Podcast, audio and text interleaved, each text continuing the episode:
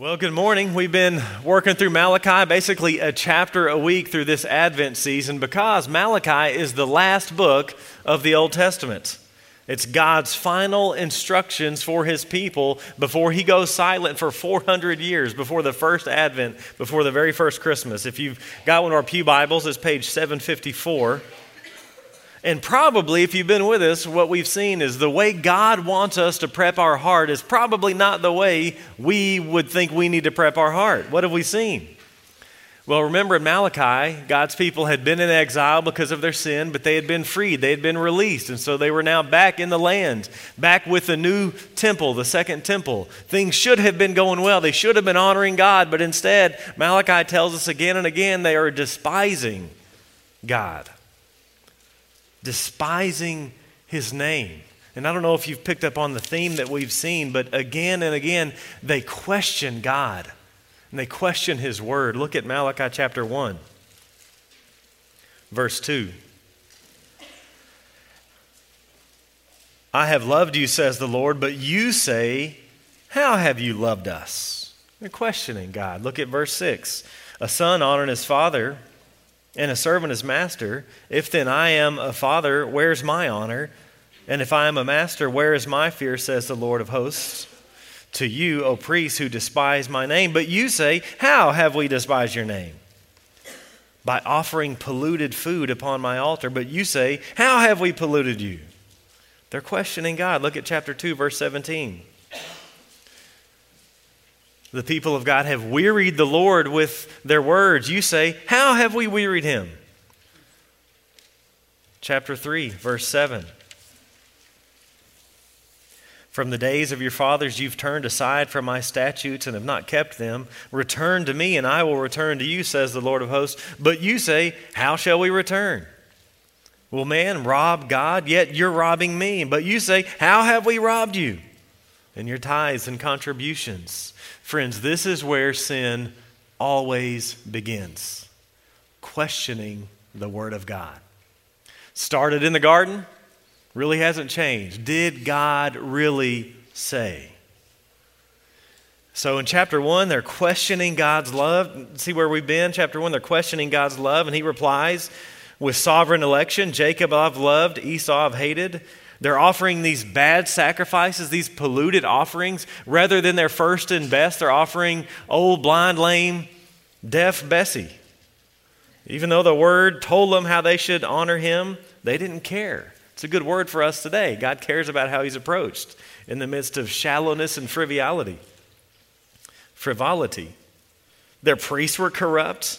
Their priests don't know the word. Their priests are not obeying the word.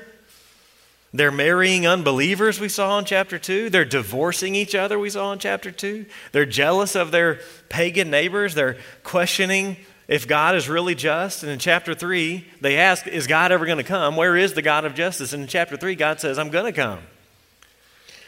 Don't worry, I'm going to come and I'm going to purify, I'm going to judge, but first I'm going to send a messenger. Chapter 3, verse 1. The people of God must return to Him and we saw strikingly in chapter 3, 7 to 10, what does it look like for us to return to God? It means to tithe. And this morning we conclude our short series on Malachi by looking at chapter 3, verse 16 to the end of the chapter, asking, how does God want us to prepare our hearts for the first Christmas? Six ways. First, fear the Lord. Look at chapter 3, verse 16. Then those who feared the Lord spoke with one another. The Lord paid attention and heard them, and a book of remembrance was written before him of those who feared the Lord and esteemed his name. They shall be mine, says the Lord of hosts, in the day when I make up my treasured possession, and I will spare them as a man spares his son who serves him. Then once more you shall see the distinction between the righteous and the wicked, between the one who serves God and the one who does not serve him. So finally, really for the first time, we have a positive response to God. So their names are written in a book. Those who fear the Lord, they spoke with one another, and that's really important. They encouraged one another. That's probably one of the reasons why they are being faithful when they're surrounded by unfaithfulness is they spoke with one another. They prayerfully spoke the word and encouraged one another in their faithfulness. Friends, we've got to be characterized by this. Every member of Southside prayerfully speaking the word to one another. Listen to Hebrews chapter 3. But exhort one another every day, as long as it is called today that none of you may be hardened by the deceitfulness of sin. So we regularly come together and, yeah, we do some small talk and we'll ask about our hobbies and, and Christmas and sports and whatever else. But we need to prayerfully speak the word to one another as well. Asking, hey, how's your walk? How's your time in the word? What is the Lord teaching you? Exhorting one another every day, Hebrews says. And why? Why does Hebrews say? So that none of us may be hardened by the deceitfulness of sin. One of the ways God preserves us, one of the ways God keeps us, is by us exhorting one another, prayerfully speaking the word to one another so that sin won't harden us. So we need this. We need this mutual accountability.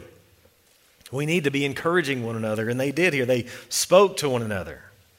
They feared the Lord. And remember, to fear the Lord means to fear displeasing the Lord. To fear the Lord is to desire to see God honored in all of life. And Proverbs tells us that the fear of the Lord is the beginning of wisdom. You want to know how to be wise, to learn the art of wisdom, how to live well in God's world? Proverbs tells us we need to begin by fearing Him, by wanting Him to be honored in everything we do. In Luke 12, Jesus says, I tell you, my friends, do not fear those who kill the body. And after that, have nothing more they can do, but I will warn you whom to fear. Fear him who, after he is killed, has authority to cast into hell. Yes, I tell you, fear him. Are not five sparrows sold for two pennies, and not one of them is forgotten before God? Why, even the hairs of your head are all numbered. Fear not. You are of more value than many sparrows. Jesus, our King, says, Don't fear people, they can only take your life. Fear God, who can cast into hell. And then he says, Fear not. Because if you fear God, you've got nothing to worry about. He will take care of you. I love the way Oswald Chambers put it. The, the remarkable thing about fearing God is that when you fear God, you fear nothing else. Whereas if you do not fear God, you fear everything else. So fear the Lord, and God says He will make us a treasured possession. This refers to the, the private property of a king. Of course, a king would own everything, right? At least in his jurisdiction, yet every king would have his, his special possession. So while he owned it all, he had, he had all the gold, he had all the cash, this was his safety deposit box. It was often his little collection of special jewels or whatever it might be in the ancient Near East. God says, That's you. God owns it all, but you are his special keepsake, the item he values most highly. Way back in Exodus 19, as the people of God had just been delivered, God promised them that if, very key word, if you will obey, you will become my treasured possession. Listen to Exodus 19:5. Now therefore, if you will indeed obey my voice and keep my covenant, you shall be my treasured possession among all peoples, for all the earth is mine, and you shall be to me a kingdom of priests and a holy nation. Of course, we know that Israel didn't obey, right? That's what we're seeing in Malachi. Disobedient in almost every regard. But here there's this promise I will make them my special possession. God's got to do something, in other words. And Peter tells us that he has done that. Peter, in chapter 2, applies this title to the church. You, church, if you've trusted in Christ, you are a chosen race a royal priesthood, a holy nation, a people for his own possession, that you may proclaim the excellencies of him who called you out of darkness into his marvelous light. You are his special possession. So the first way we prepare is we fear the Lord. We seek to honor him in all we do. The second way, we fear the Lord because there's a day of reckoning coming. Look at chapter 4, verse 1.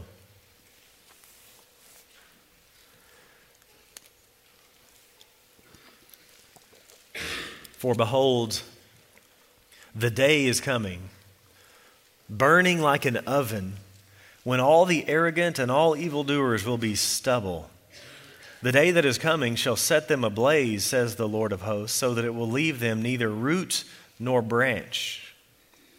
Verse 3 says, And you shall tread down the wicked, for they will be ashes under the soles of your feet on the day when I act, says the Lord of hosts.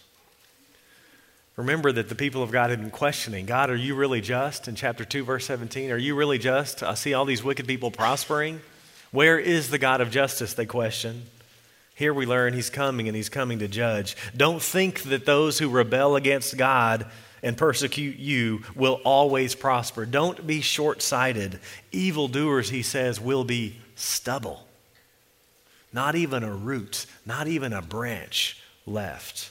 And he says in verse 3 the enemies of the people of God will be ash under our feet. And I realize this grates against modern sensibilities, but if we've seen anything in Malachi, God is not politically correct. Let's be careful not to think that our modern Western sense of justice is more, more refined than God's. The point here is God's going to judge the wicked. Where is the God of justice? Wait, He's coming. And on that day, resurrection, new earth, all sin, all evil, all selfishness will have been eradicated. And the people of God will be vindicated. Shown to be the ones in the right, not because of us, but because of Him, because we're His special possession. Third way to prepare for Christmas is to fear the Lord because it's worth it. Look at verse 2. But for you who fear my name, the Sun of Righteousness shall rise with healing in its wings. You shall go out leaping like calves from the stall. So rather than facing judgment, the people of God will find joy. The Sun of Righteousness will rise with healing in its wings, a metaphor for the coming Messiah who's going to bring healing, spiritual healing, the full and final forgiveness of sins. No more sacrifice year after year after year. We will finally have guilt removed, consciences cleansed. No more sacrifices necessary because of the finished work of Jesus Christ on our behalf. And He will send His Spirit. He will change us from the inside out, but also physical healing. He will bring spiritual healing, but He will bring physical healing. In this life, God can and may heal your physical ailments. But He doesn't always, and He doesn't promise to always. But He will. Certainly will in the next life. We've got to remind ourselves that the goal of the gospel is resurrection. Christmas is only good news because it leads to Easter. I talk a lot about prosperity gospel preachers and how much destruction they've done to the Christian faith here and they've imported it abroad.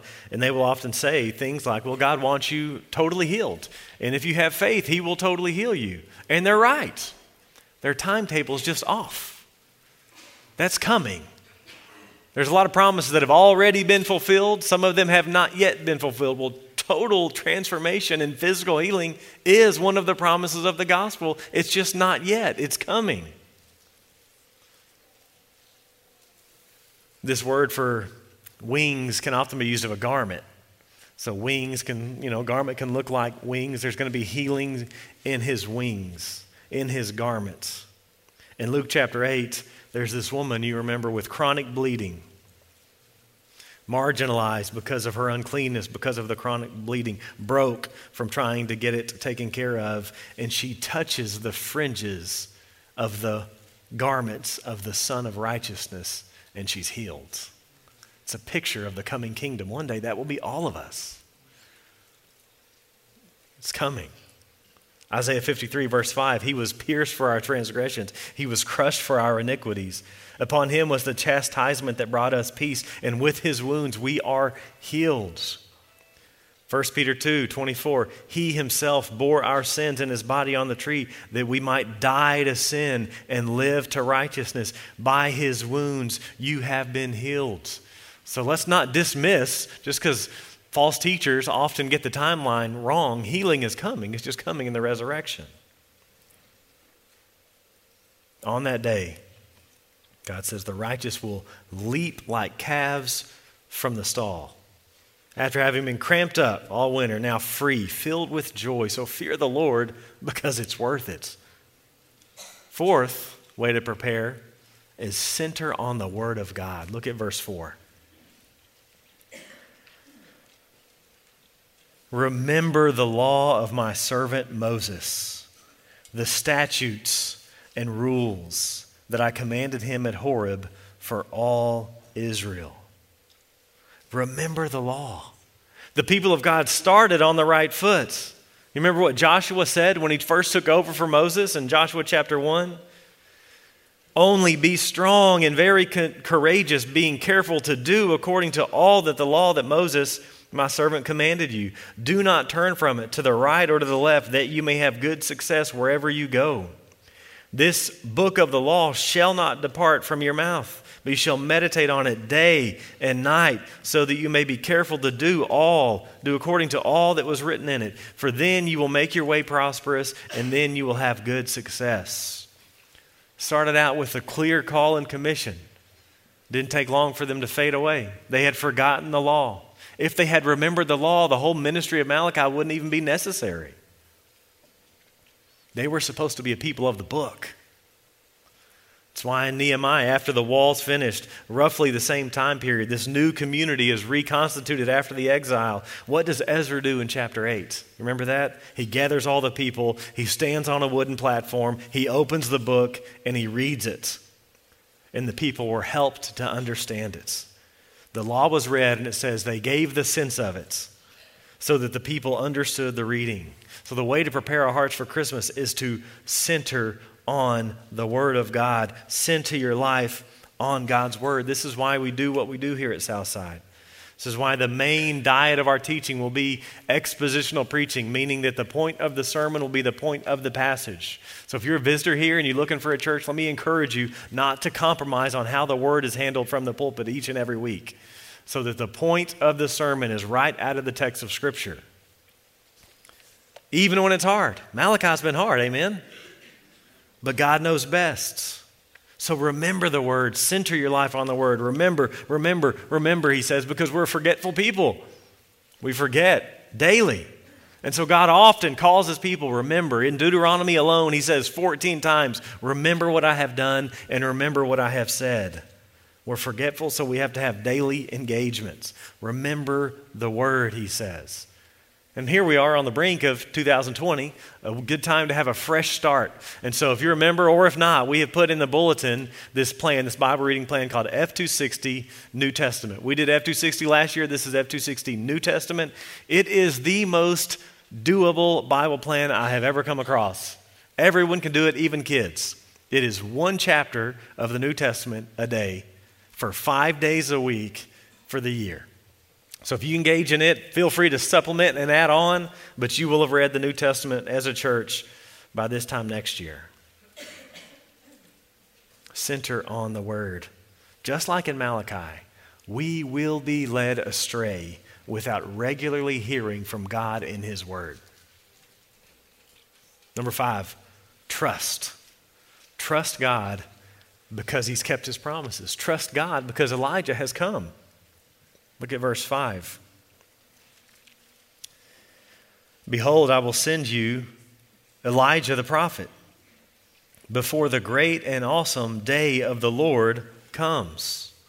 He'd already mentioned this figure. Flip over a page to chapter 3, verse 1. Behold, I send my messenger, and he will prepare the way before me. And the Lord whom you seek will suddenly come to his temple, and the messenger of the covenant in whom you delight, behold, he's coming says the Lord of hosts. This future tense of Malachi has become our past tense. John the Baptist is Elijah. Luke chapter 1, the angel tells Zechariah that his son would be named John, and he will go in the spirit and power of Elijah to turn the hearts of the fathers to the children and the disobedient to the wisdom of the just, to make ready for the Lord a people prepared. He's made good on his promise. It's what we celebrate at Christmas. Keep your finger in Malachi, but flip over just to the right a few pages to the Gospel of Matthew, chapter 3.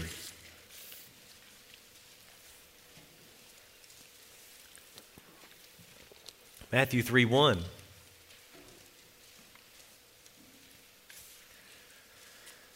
In those days, John the Baptist came, preaching in the wilderness of Judea, Repent, for the kingdom of heaven is at hand. For this is he who was spoken of by the prophet Isaiah when he said, The voice of one crying in the wilderness, Prepare the way of the Lord, make his path straight. Now John wore a garment of camel's hair and a leather belt around his waist, and his food was locusts and wild honey.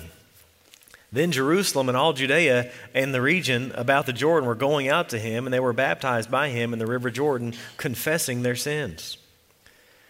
But when he saw many of the Pharisees and Sadducees, by the way, it was the corrupt leadership in Malachi. Here we have the corrupt leadership in John's day. They came, and he said to them, You brood of vipers.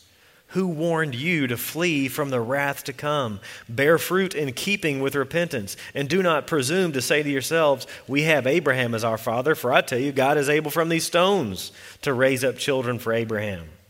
Even now the axe is laid to the root of the trees. Every tree, therefore, that does not bear good fruit is cut down and thrown into the fire. It's a similar message. I baptize you with water for repentance. But he who is coming after me is mightier than I, whose sandal I am not worthy to carry. He will baptize you with the Holy Spirit and fire. His winnowing fork is in his hand, and he will clear his threshing floor and gather his wheat into the barn, but the chaff he will burn with unquenchable fire. Flip a few pages to Matthew chapter 11.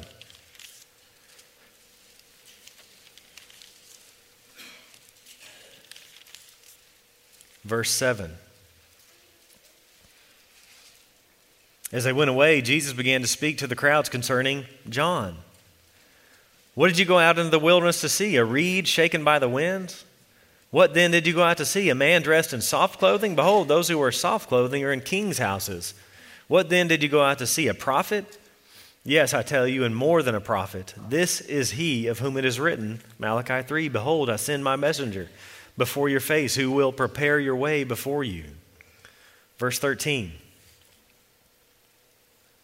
For all the prophets and the law prophesied until John. And if you're willing to accept it, he is Elijah who is to come. He who has ears to hear, let him hear. John the Baptist is the prophet like Elijah. Malachi's future tense has become our past tense. God has made good on his promise through this guy named John the Baptizer, this crazy looking prophet.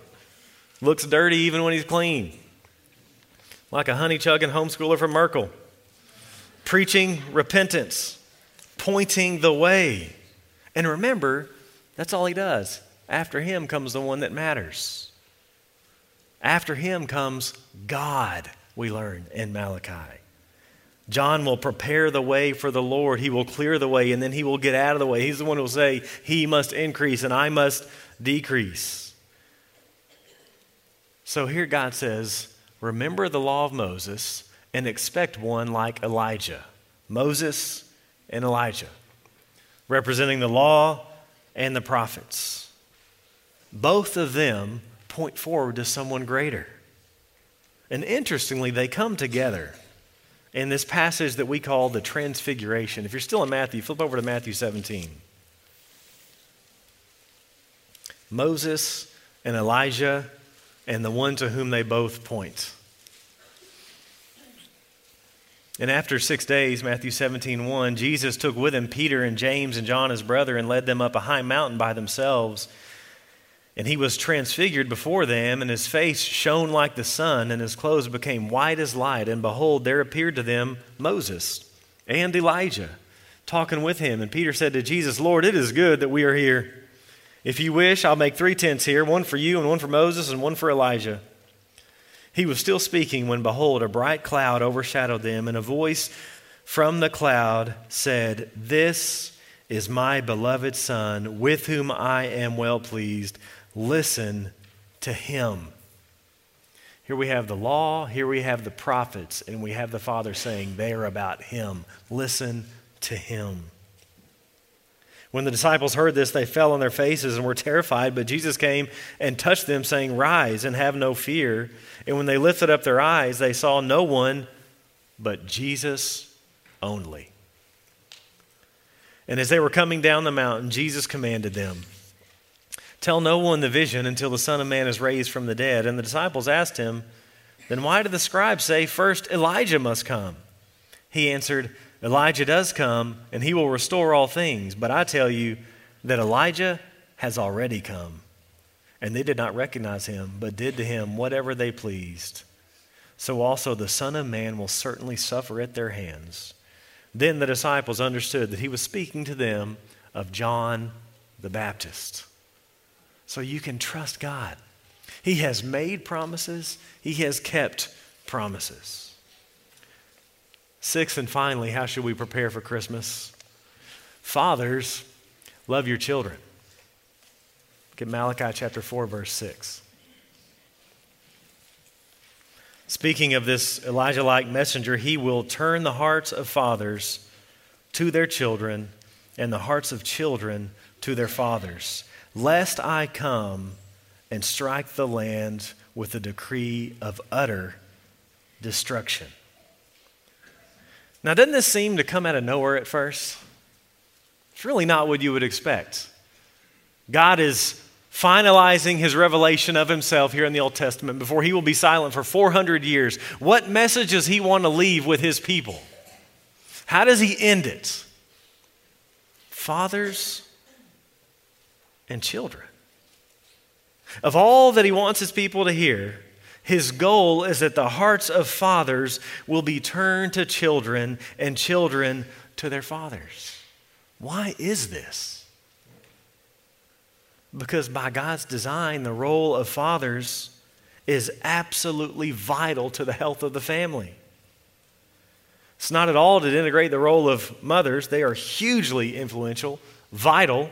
The hand that rocks the cradle rules the world, but this is to emphasize the importance of the head of the home. And fatherlessness has always been a problem, and I contend that the vast majority of our societal ills today are due to a lack of lovingly engaged fathers. Listen to some of these stats. A third of American children will go to sleep without being able to say goodnight to their dads. In 2008, 41% of all births were to unmarried mothers. When a dad is present in the home, there's a decrease in delinquency. There's a decrease in criminal behavior. There's higher self esteem. There's decreased psychological issues. There's more positive attitudes about a whole host of things, including school.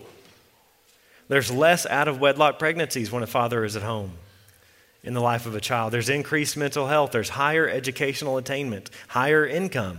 There's better life satisfaction. One study showed that children who live apart from their fathers are more likely to be diagnosed with asthma. Another showed that kids with fathers present have enhanced verbal and math performances. The vast majority of those in prison did not have a positive fatherly presence in their life.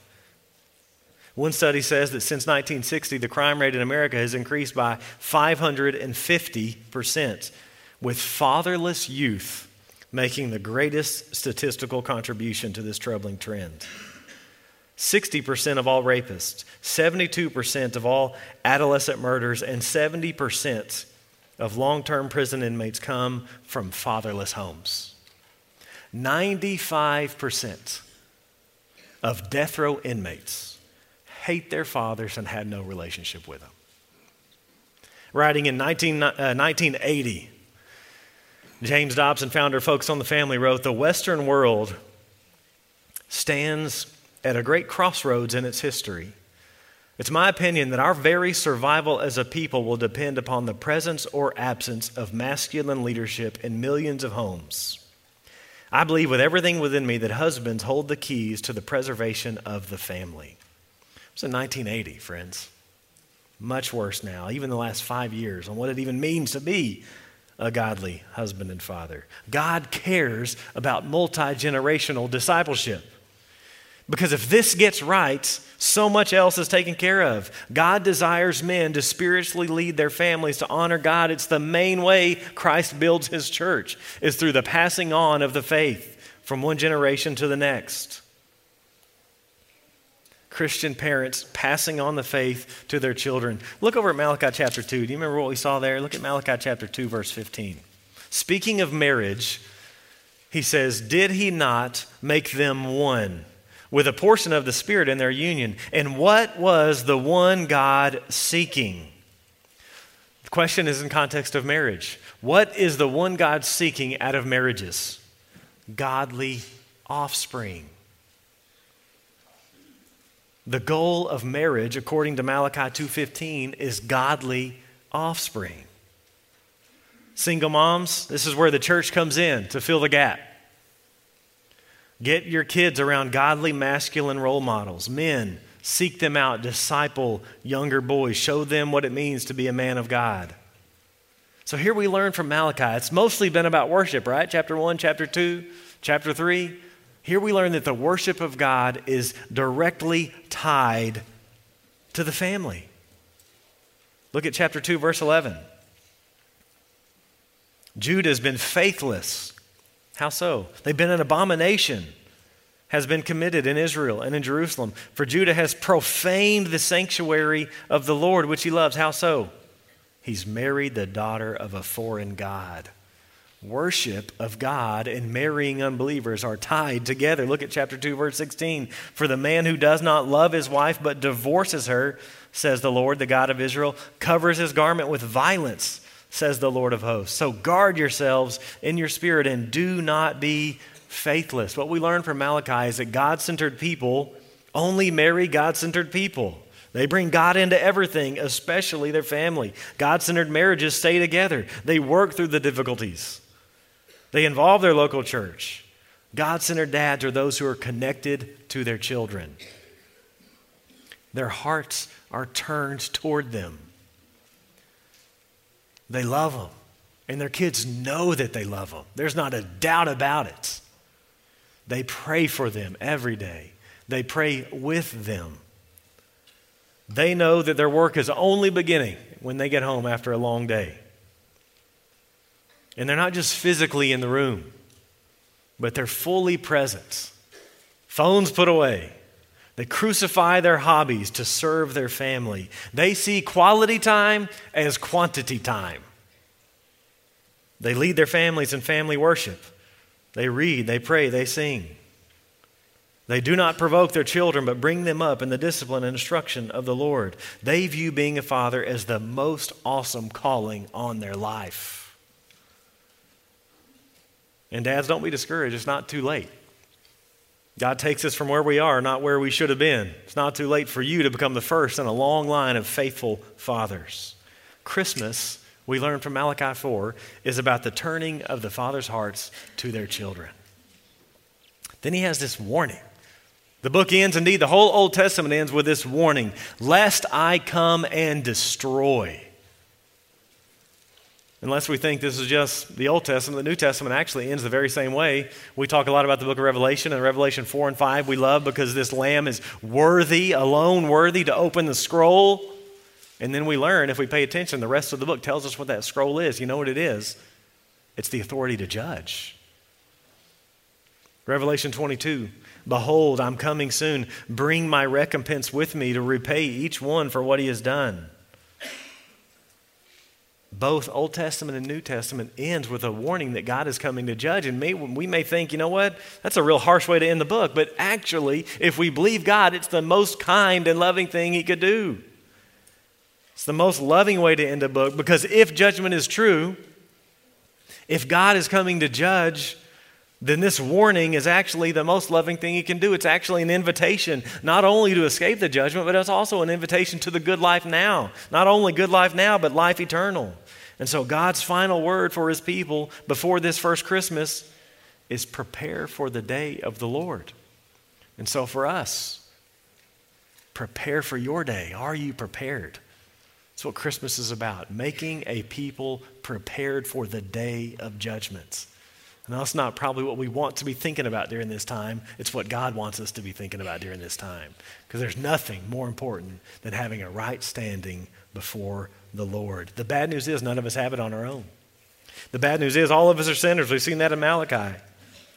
Our sins have separated us from our God. The good news is Christmas is true.